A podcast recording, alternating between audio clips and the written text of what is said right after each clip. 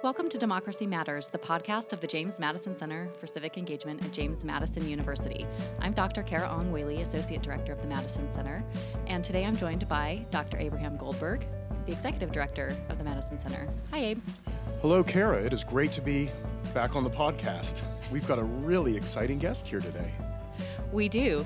Today we have with us Ian Simmons, who's co founder and principal of Blue Haven Initiative. He's been a champion and practitioner of impact investing for two decades. Hi, Ian. Thank you for joining us. Thanks for having me. So, for our listeners who have never heard the term before, can you tell us what impact investing is? Impact investing, in many ways, is just good investing, investing in alignment with one's values for successful outcomes. Uh, we like to talk about it investing for profit and with purpose. Impact investors often also seek measurable uh, returns on their investment in addition to um, financial returns in terms of actually solving social issues social, social problems or making concrete progress. So, for companies that we invest in, like a company that uh, builds solar panels, we talk about the CO2 reduction impact of the company in addition to the financial return of the company. The way we approach it is we try to be disciplined to make sure we're invested in uh, best in class ideas that have a business model that will likely be very successful financially, as well as a business model that's in, in, oriented around solving real problems. Ian, you are also the president and founder of the Foundation for Civic Leadership. Uh, yes, that's an organization we created to uh, remove barriers to student engagement and democracy. So, what I'd like to know is what initially ignited your interest in working on democracy from a from a philanthropist standpoint. Democracy is in some ways the foundation of our ability to solve our problems together. So if we don't take care of the foundation, the house starts cracking and it makes it much harder to to take care of each other. So the concern I had even going through college is that uh, this is 20 years ago, is that uh, democracy was sort of seen as a extra curricular activity or as a specialty to study, when in fact, for it to work, we all need to get good at it. So it needs to be something we all learn how to get better at. Otherwise, the system doesn't doesn't work very well. So I was really curious about what would it mean to deepen the country's practice of educating for democracy, and how could you accelerate that work? In addition, I was kind of captivated by the stories of societies that that took that work very seriously, like you know the story of, of Socrates, who was actually put to death because he miseducated the youth. and now you could claim we, you know, don't, don't treat it with as high stakes as we, we should. That actually how we educate the next generation for participation in democratic activities should be uh, the subject of robust debate because it has huge consequences. If we don't do a good job, we all end up suffering. You, you had experience growing up uh, in institutions of higher education. Um, I wonder if you can talk a little bit about why you have focused a little why you have focused your efforts in institutions of higher education and the role that they can play in democracy um, and uh, what really sort of guided your interest in that work? Well, in the united states institutions of higher education have been foundational to our success as a nation and are foundational to our continued success. So when looking to solve a problem it's often helpful to look at what are our biggest assets already on the table that are, are potentially the best partners in addressing that issue. Uh, in addition, higher education usually uh, often starts targeting uh, young people when they come into their rights as citizens. So it's a great age to engage them in. Okay, so you're not just a young person; you're a, you're a new voter, and well, you're a new you're a citizen with newly acquired rights to participate in deciding who runs the country, who runs your town, or what we're to vote for on the ballot. So it's a great age to get to do that, to do that job well of engagement. And lastly, institutions are self-replicating around for a long time. A lot of nonprofit programs are here, here and there. They're here for five or ten years and they go away. But uh, as folks at JMU know, many of the institutions have been around for a very long time and are likely to be around for a long time to come. So ensuring their practices are high quality is critical to ensuring we're doing a good job for the long term, not just doing a good job in the short term. What have you seen as some of the best practices in higher education for strengthening democracy and involving students in that work? Yeah, well, one reason we looked at voting was it's hard to educate for democracy really well if you're not teaching students how to participate in it. So the idea of uh, there are many great important skills to learn in becoming a more engaged citizen. Um, how to bring people together, how to listen to each other. Um, a lot of those are very hard to measure. One thing we can measure is whether people show up to vote or not. And that's not just a thing that happens, it's something that's learned. It's something people learn how to do. So the idea of being able to measure whether or not students at a college were actually showing up to vote seemed to be a really good no BS way to have a creating a leading indicator on what was the level activity in that college, as well as discover what worked. So um, now the the study that uh, initiated about uh, eight years ago has is now covering over a thousand campuses. Um, it's based at Tufts University now. The study is generating a lot of data around uh, best practices and a lot of generating a lot of data around what potentially might work. So we're discovering colleges uh, on the voting piece that are now not only registering 80% of their students, they're registering 90 and 95% of their students. And we're discovering colleges that not only have voting rates of, you know, 45%, but 65 and, and 80%. So it's then we're able to send teams to those campuses to figure out what's going on and learn from that.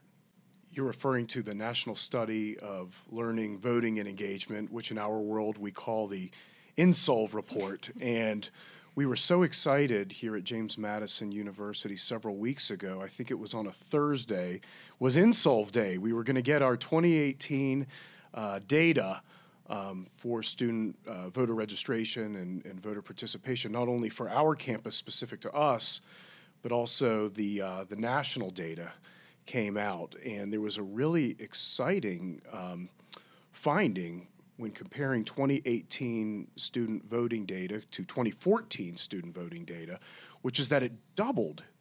Um, what do you make of that? Well, it was an incredible result, uh, and I think it's worth noting that voter participation across the country increased significantly, but on college campuses it increased even more, and that's what was particularly interesting. Because yes, there are national factors at play. Many people are concerned with what's going on in Washington, and and there's been very high levels of organizing around the, uh, a whole host of issues. So there was a, likely to be a big increase in, in, participation. And there was a big increase in participation, and it was a big increase in participation in young people. But doubling was much higher than the than the than the overall participation rate increase. So we were really interested to see. Um, uh, we were you know heartened that it seems like the college voting rate was even higher than the national average, and, and hopefully is reflective of some of the practices we're starting to see colleges employ.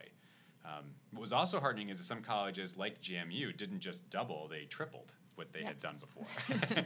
so it was very so, and we know, and and some even, some even quadrupled, and one even quintupled. But the wow. the, the, the tripling they were often starting from very low rates in 2014, so like single digits. That was um, us. like, it's, hard, it's easier to triple when you're starting single digits, but you still had an overall increase of like 24 points, which was mm-hmm. still higher than the national average increase of about 20. So that was still it's a it's a very significant increase, even above what might have expected normally. But what's exciting about that is we're seeing efforts of local leaders making a difference. So JMU, starting many years ago, really made this a priority under President Alger to you know, create a center of civic engagement, to really dive in and what does it mean to educate for democracy, to recruit the resources to hire staff, to, to uh, try to figure out how to create a higher quality campus culture, and then to create real plans of improving civic learning and engagement on campus. And uh, so we've seen JMU be proactive around trying to, to dive in the space, creating high quality plans involving the whole JMU community in this and the results speak for themselves. You know that the JMU achieved a higher, a better result than most campuses, and it's kind of gratifying. I would think if you're on a campus, and you put all the hard work in, you actually can measure to see if it made a difference. it is exciting. You know, I, I, look at our voting data. We yeah. tripled, Ian, yeah. and, and and that's incredibly exciting. And yeah. we were celebrating. It was exciting, and, and the national data doubled from twenty to forty percent. And then and then part of me looks at that number and says, "Gosh, there's still a lot of people that aren't voting. We yes. still have work to do. So so what do we do next now that we've got this really kind of exciting finding?" And and and, and the buzzkill side of me says, "Well, gosh, we, we really missed some people here." Yeah. Well, I think. Uh, one is continuing to refine practices around registration very specifically. I think the the practicing at some schools of really using that time when students are new to the school or re-registering for classes to have that short in-person conversation um, to engage them in registration and try to do it with every student makes a big difference. And so JMU's registration rate has improved a lot in the last few years, going up in the 60s to the 80s. But we have we are now seeing schools getting into the mid 90s. So like the the goal, one specific goal would be, you know, could JMU shoot for that that that uh, 90 or 95 percent registration rate for for next cycle? Um, that would be a specific thing. A second thing is really trying to embed civic learning throughout the curriculum, so people encounter public policy issues in statistics classes, and they encounter uh, questions about democracy in their writing classes. And there's no reason universities can't start to incorporate more interesting public problems that students care about into their other curricular content that they're already learning.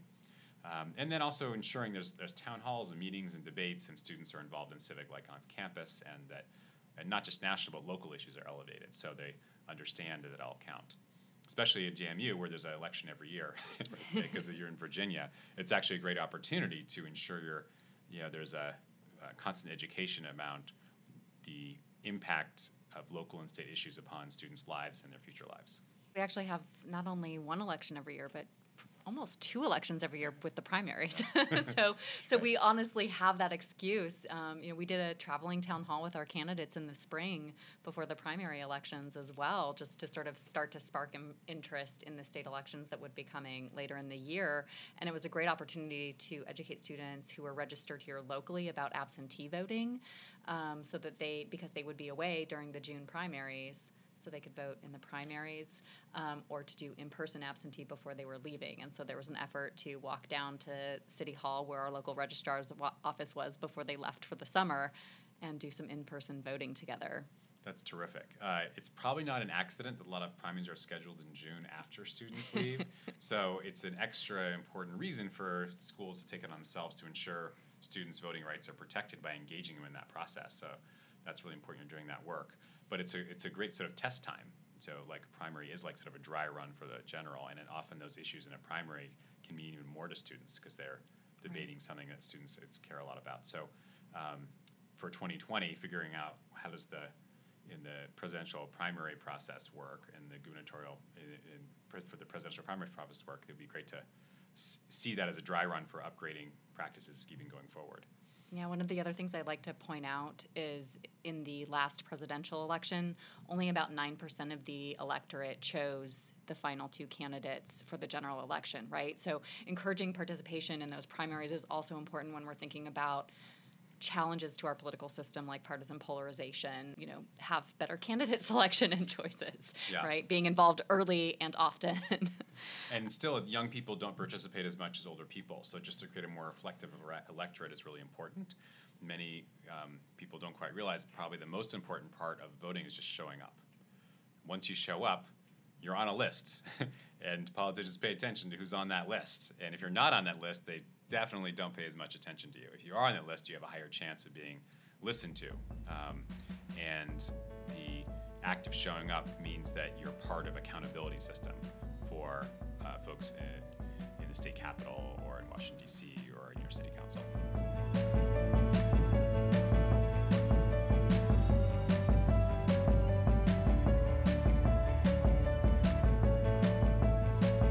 Mentioned earlier um, the importance of planning. And I think that that's something that has been emphasized by a lot of the national organizations that we work with when it comes to encouraging students to participate in elections.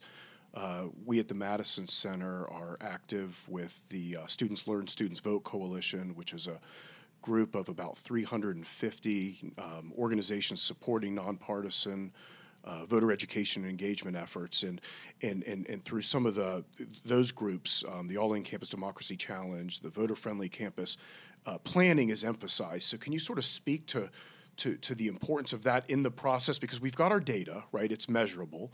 It's coming from the National Study of of Learning, Voting, and Engagement. But but can you speak to the importance of planning for this? There is a old adage of plan, do, check, improve, a continuous improvement cycle, improvement cycle that's been used to create high performance enterprises.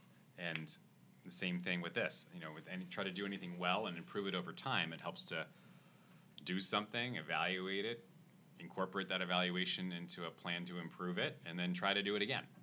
So the planning process is really a key design feature to create over time a high quality improvement system.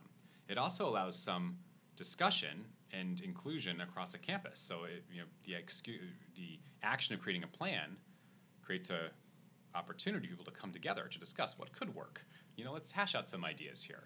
And then the plan itself, when published, allows people to give even further feedback, allows them to exchange ideas on what worked, and it creates a document about, oh, this is what we said we would try. So people can go back to evaluate did we actually do that?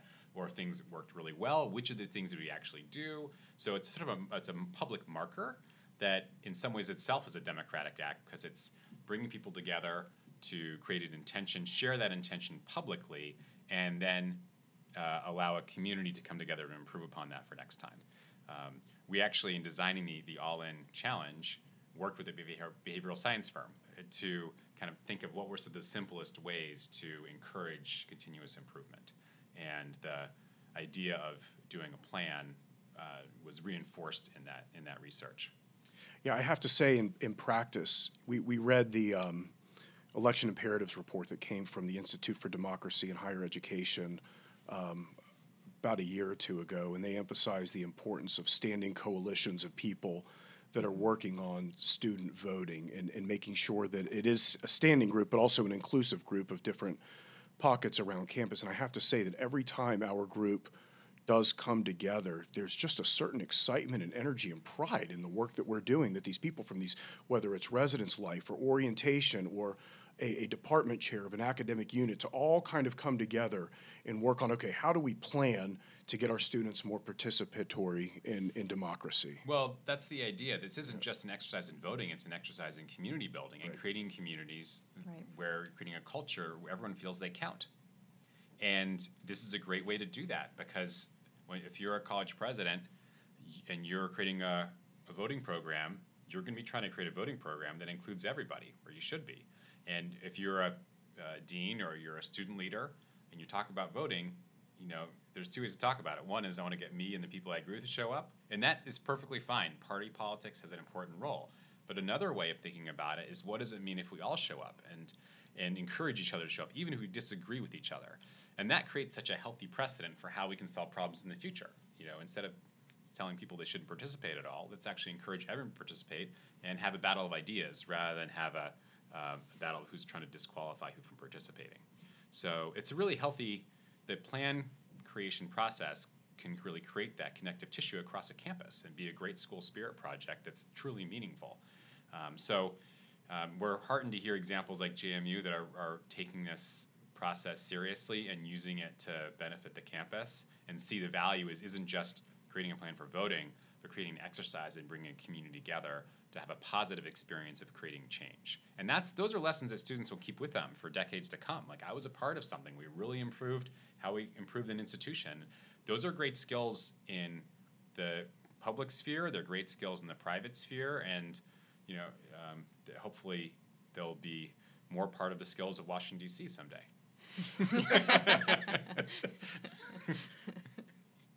well, one can hope no, it is amazing. You know, the students, we, you know, our students wrote our voter engagement plan, the first one. We're in the process of updating it now. Um, but they were the ones before Abe and I really even got here to start thinking about this. Um, and looking, you know, they were so excited last year to see those plans come into fruition, um, you know, through the Madison Center, through Dukes Vote. And then after the election, we could see the numbers, even though we hadn't had our NSLVE data yet, we could see just by our precinct numbers that we had increased turnout um, in the in the last election, um, and then being able to show that uh, in different classes as we went and did civic action planning for other classes. It was like this was done by your peers, right? And so that was inspiring to think about okay, for these other students who were taking on other quote unquote wicked problems um, and trying to develop civic action plans around those wicked problems, they they could they use that as as sort of um, an inspiration to say, oh, I can do this too, and do it here locally, and do something on campus. Mm-hmm. And you know, this is part of our this is part of who we are. This is part of our institutional identity that we solve problems, that we do things together, um, no matter our backgrounds. Really, the 21st century is all about learning the skills of change making, and this is the thing that any campus can get better at, and any student can apply themselves to, and feel real results relatively quickly if they're smart about it and engage each other. So, so there's there's the role of students, and we have wonderful student leaders here. Um, some of them, by the way, are supported by uh, national organizations. We work with the Campus Vote Project, who's been wonderful and has has allowed us to bring on two undergraduate democracy fellows. We work closely with an organization called CEEP, which is also allowed to um, um, Campus Election Engagement Project. that has put us in a position to uh, bring on some undergraduate democracy fellows. We have a standing center. We have faculty who are interested in this. But one of the things at JMU that really attracted me when I came here two years ago was presidential leadership. Uh, President John Alger is is deeply invested in this idea that we need to be educating for democracy. Um, Ian, I'm wondering if you could speak to the importance of presidents in this work. One of the exciting things about where we've seen the biggest success is it's involved the work from the students to the deans to the college presidents level. And the best work has happened where all, all those levels of serious engagement. But without the the full-throated endorsement of the president, not as much as possible. Uh, you have a great luck of having a president who had the foresight to incorporate in their strategic plan doubling down on education for educating for democracy and doing that not just in a rhetorical way, but actually establishing center and civic engagement and bringing the resources to hire uh, and recruit super talented staff to, to make that work and and continuing to lead the way and recruit other folks. I know uh, President Alger has made efforts to recruit other college presidents to do more in the student voting work. And that's a sign of real leadership, not just doing it yourself, but recruiting others to also step come along with you. Um, the it sends such a great signal when the, the top of the university is saying this is a priority. Um, we've seen uh, President Bacow at Harvard last year. He said, "I speak to this because this is where I went, and so I was paying very close attention, and uh, uh, and it had briefed him a couple years ago on the power of the work, and and um, I think he heard from a few other folks too. Anyway, in the fall of 2018, which is his first year as president, his inaugural address to to the incoming class, he said, "Welcome to Harvard. Uh, your first homework assignment is to register to vote, to study up on the issues, and to cast a ballot." Hmm. And then he had students take out their smartphones, and he read out the name of the website and where you're supposed to register, the Harvard specific registration site, and had them fill it out. And then uh, this year he went even further and Harvard upgraded some of its practices to include paper registration as well. And he took around, went around with a clipboard and, and uh, registered students to vote himself as part of the, the, the improvements in their practices. So um, it was, it's heartening to see that kind of leadership um, at uh, all kinds of schools around the country. There's um, uh, university presidents who have led marches to the polls, there's university presidents who have hosted town halls. You see um, more and more seeing this as an area to take leadership. Um, President Schlissel at Michigan recruited all the other Big Ten presidents to create a Big mm-hmm. Ten voting challenge. There's now a competition among the Big Ten schools, which means that all the Big Ten students participated in it. You know whether you know whether they show up or not will determine whether or not their campus wins. That winners are going to be announced later later this fall for the 2018 election cycle. And so there's over 500,000 students participating in this competition, whether they know it or not. They're participating. we want more to know it, but but it was really, um, you know, Schlissel's leadership to recruit other presidents to make that happen, and then not just leave it there. He went on the jumbotron at halftime at a Michigan football game. It's the largest stadium in the United States, and he you know talked about the importance of voting, and then the marching band did formations and with the donkey and an elephant and American so flag, and quoted Barack Obama and John McCain and Maya Angelou and Gerald Ford, and who's a Michigan alum, and basically made it more part of the culture of the school. So, um, and they did a lot of other things too, and it, it, technical things like going across each of like the 16 schools in Michigan to try to win commitments from those deans to improve their voter registration procedures. So, the bandwidth um, that presidents can unlock when they say this is an important priority is critical. Look, it's being a college president is a very challenging job. Uh, my mother was a college president, and I'm very sympathetic. You've got 20 things on your plate. You're supposed to raise money. You're supposed to run an institution. You're supposed to deal with crises. And, you know, registering students to vote may like not always be on the top. But that signal from a president that is a top priority and making sure you've got a top team focused on it can create dramatic results as you've seen at, at JMU. Um, the real challenge of next year is, is winning as many commitments from presidents to elevate this and empower their staff to partner with students on making it happen.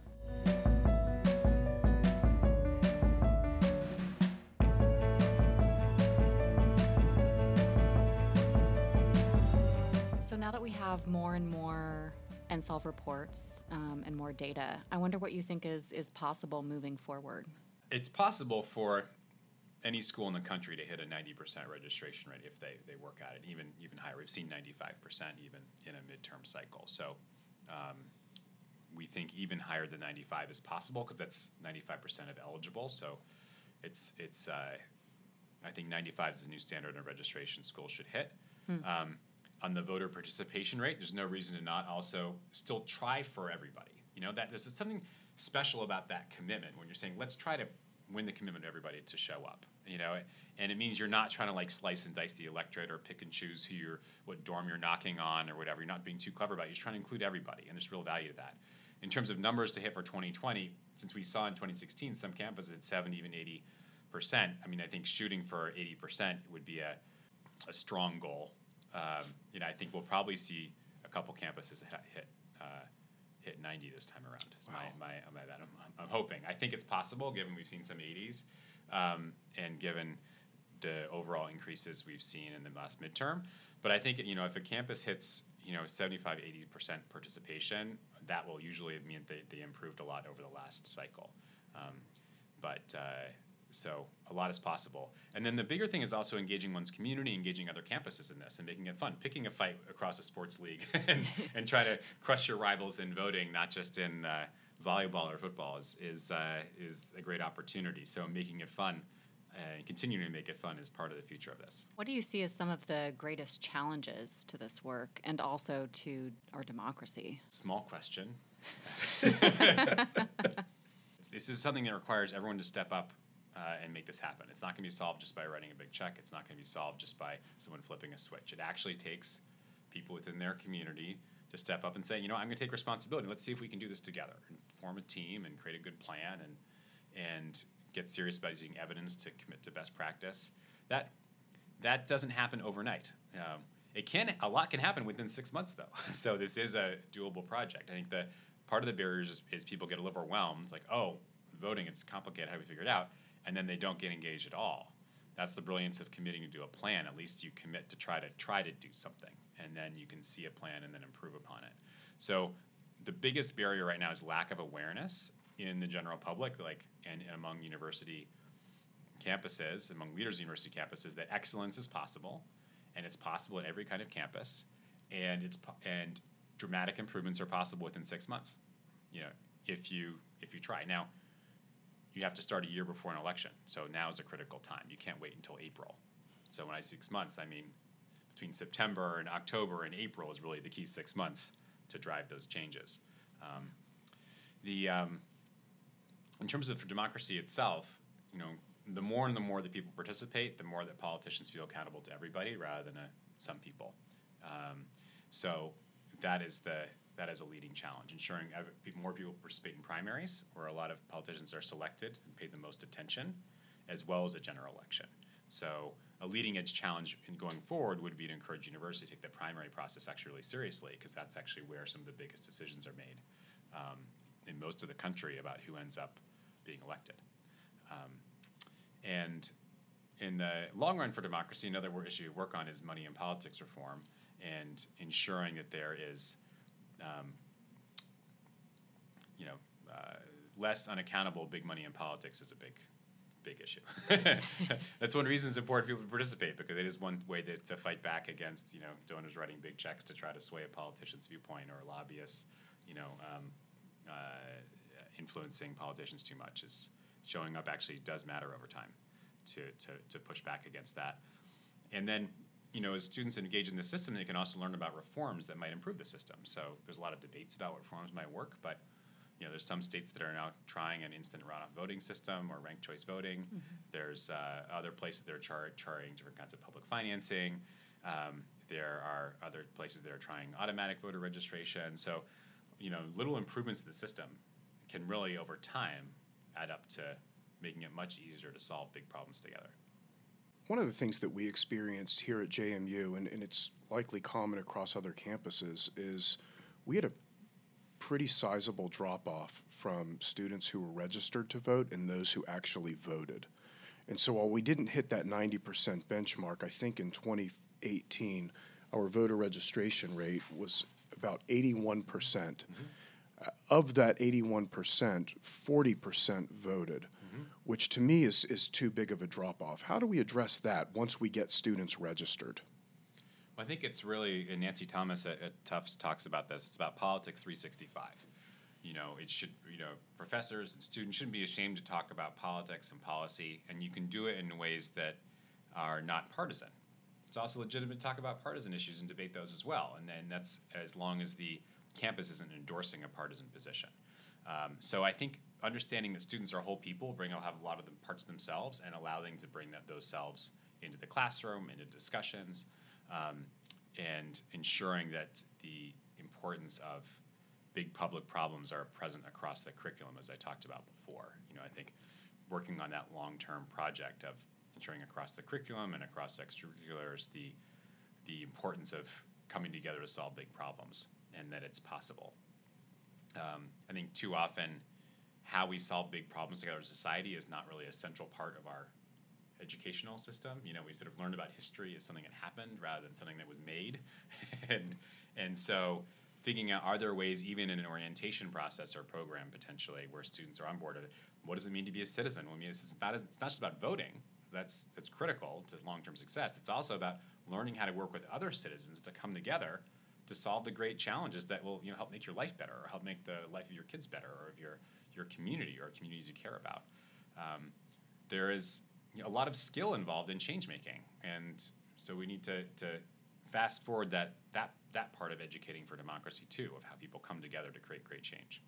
Um, the good news is in this is that uh, America's, in addition to having some great challenges democracy, is actually often seen as one of the great sources of inspiration and renewal in democracy. The, de Tocqueville came to this country in 1830s. He remarked on how you know the the uh, in America the citizens exemplified uh, this this ability to combine with each other to create change. You know the and that like the mother of knowledge was actually our ability to come together. That actually was what generated the knowledge of our society was how we came together to tackle problems. And today still we have that situation where I think there is an opportunity to build upon our existing skills. You know, people know how to talk to each other, know how to text each other and tweet and invite people over for dinner. And basically, it's about just doing more of that, but uh, in, in a way that you can do it across communities and societies and not just in your own circle of friends.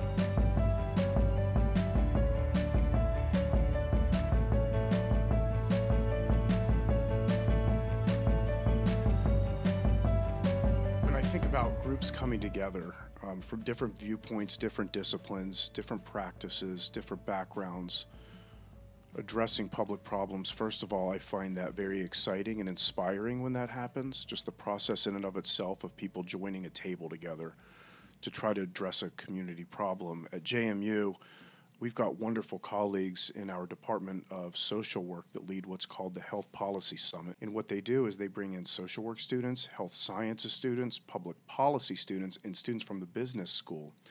And, and, and purposely put them at tables so that they're sitting with students from these different disciplines and give them a problem like the opioid epidemic mm-hmm. and ask them to, to think about how to address that problem from a public policy standpoint right? So you've got the business students that are often um, helping to ask the social work students, well, how are you going to pay for that?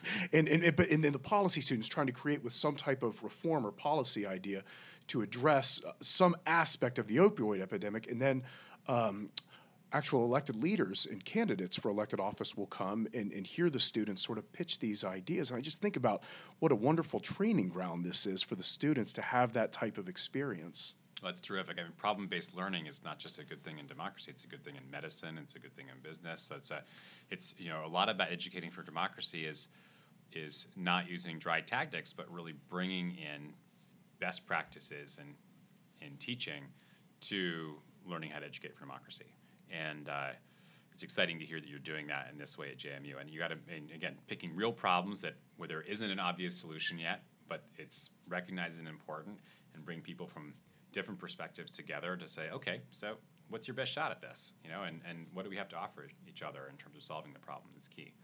The um, you know, there's a argument that higher education should be generally more oriented on problem-based learning, and and if we did a lot more of that, we'd learn the civic skills that would translate better across um, society. So, I think there's also insights in what we're learning about how to educate you for democracy that are translatable in terms of creating, um, developing high-quality skills for the 21st century. If even you look at like the World Economic Forum reports or Gates Foundation's assessments on like what what students need to be learning for the jobs of the future, a lot of like the top 10 skills that they're calling for are skills that are often best learned in a civic setting. High quality listening, you know, uh, high quality uh, public speaking and communication, systems thinking, thinking, you know, being able to think through complex systems, teamwork, and working in teams to solve problems. So, uh, I think if we really take this work of educating for democracy seriously, we'll understand that we can use it to the benefit not just when we're explicitly tackling a public problem, but it can use it in a way that uh, would enrich our work across uh, the curriculum. So some of the things that we do hear from students is, you know, I'm I'm focused on getting my degree right now so that I can get a job. I'll, I'll worry about being a responsible citizen, or I'll worry about democracy after I graduate, or I'll get involved after I graduate. Mm-hmm. And yet, you know, we President Alger says this. You know, we, we, we often talk about how the skills, the, the civic skills, are actually the skills that our skills employers are looking for. Um, but how do we make that case, you know, to 18, 19, 20 year olds um, who just want to come in and get their degree and aren't necessarily thinking about those broader implications? And to their parents. Yeah.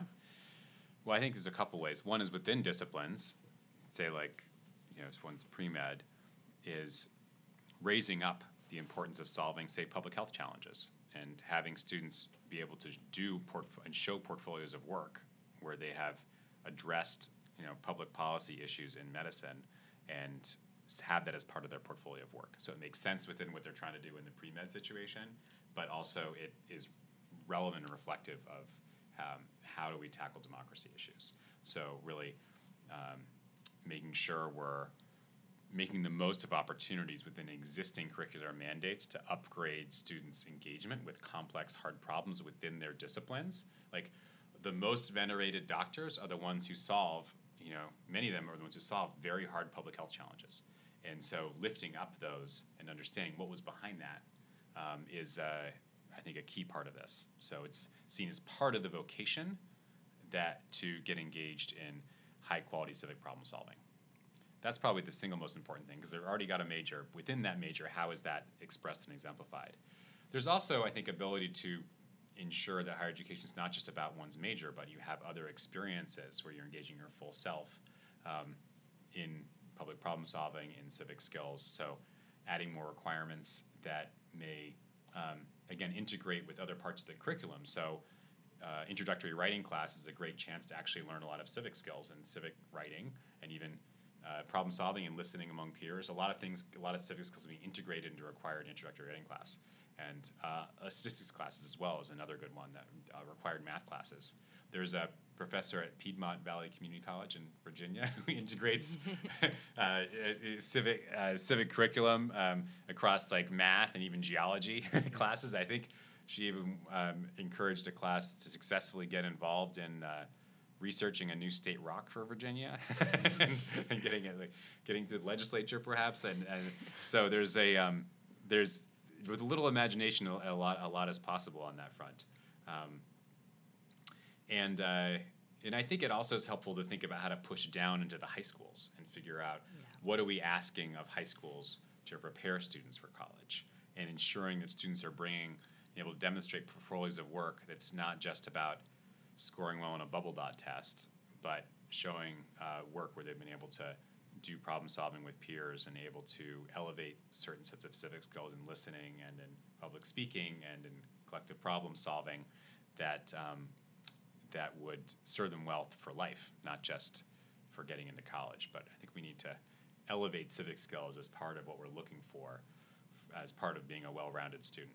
So we've talked about the competitions, um, the the Big Ten. There's the Colonial Athletic Association.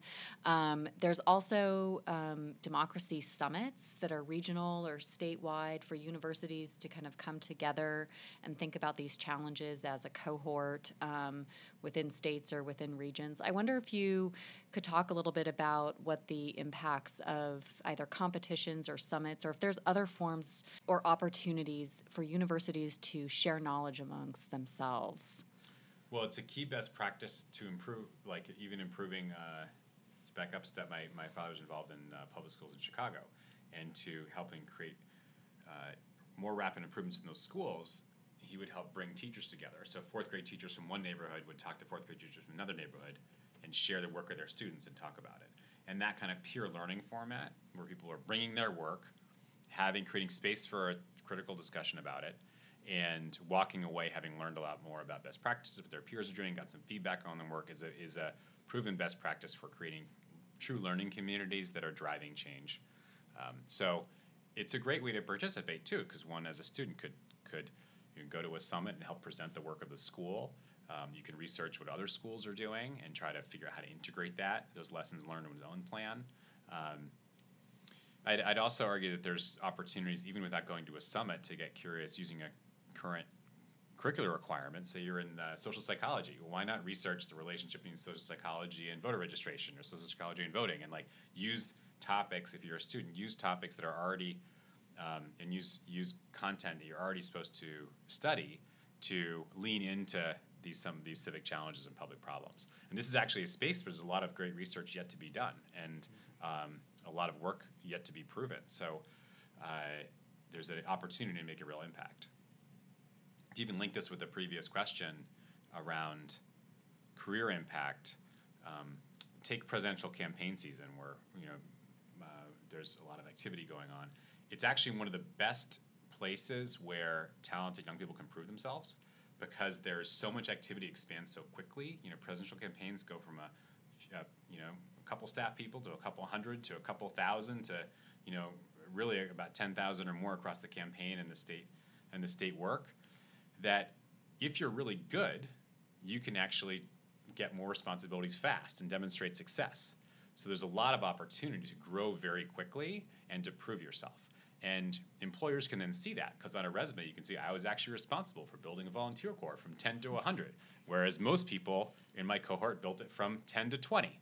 You know, so you can come up with metrics that uh, actually demonstrate your success and make you very valuable to employers. So um, the amount of people who have come out of a intensive campaign and been able to get great jobs, um, if they prove themselves, is actually much higher than you might think. So um, the the civic space is an area where impact, you know, the stepping up, whether it's at a partisan political campaign or even a nonpartisan get out the vote campaign, you can prove yourself, you can put it on a resume, and um, you've got a lot to offer an employer. So, a question we ask all of our guests, um, Ian, and we've spoken about a lot of topics as it relates to voter engagement, working within higher education, philanthropy, um, building this work into curricular, co curricular opportunities. What would what's one suggestion you would have for us to strengthen democracy? Win commitments from colleges across Virginia to register all their students to vote, and have JMU, you know, really exercise a leadership role in that. Demonstrate it by being the change, but the real interesting challenge would be to win commitments from across the state to do that. It's doable. It's hard, but it would be gratifying for all of those involved. And it's appropriate in Virginia, which is you know the education. Thank you so much for joining us today on Democracy Matters. Thank you so much. Thank you. Hi, podcast listeners. Thank you for joining us for this episode of Democracy Matters. Editing and production was done by the talented and tenacious Leah Jackson, a senior in the School of Media Arts and Design at James Madison University. Our digital guru, Randy Budnikus, Director of Digital Marketing at JMU, does the syndication for us. Our theme song is Sometimes It Shines by Pictures of the Floating World. Be sure to follow us on social media. You can tweet your questions and ideas to us at JMU Civic and we'll address them in a future episode. You can also connect and engage with us on Facebook at JMU Civic. Learn more about the Madison Center online at jmu.edu/civic. Until next time.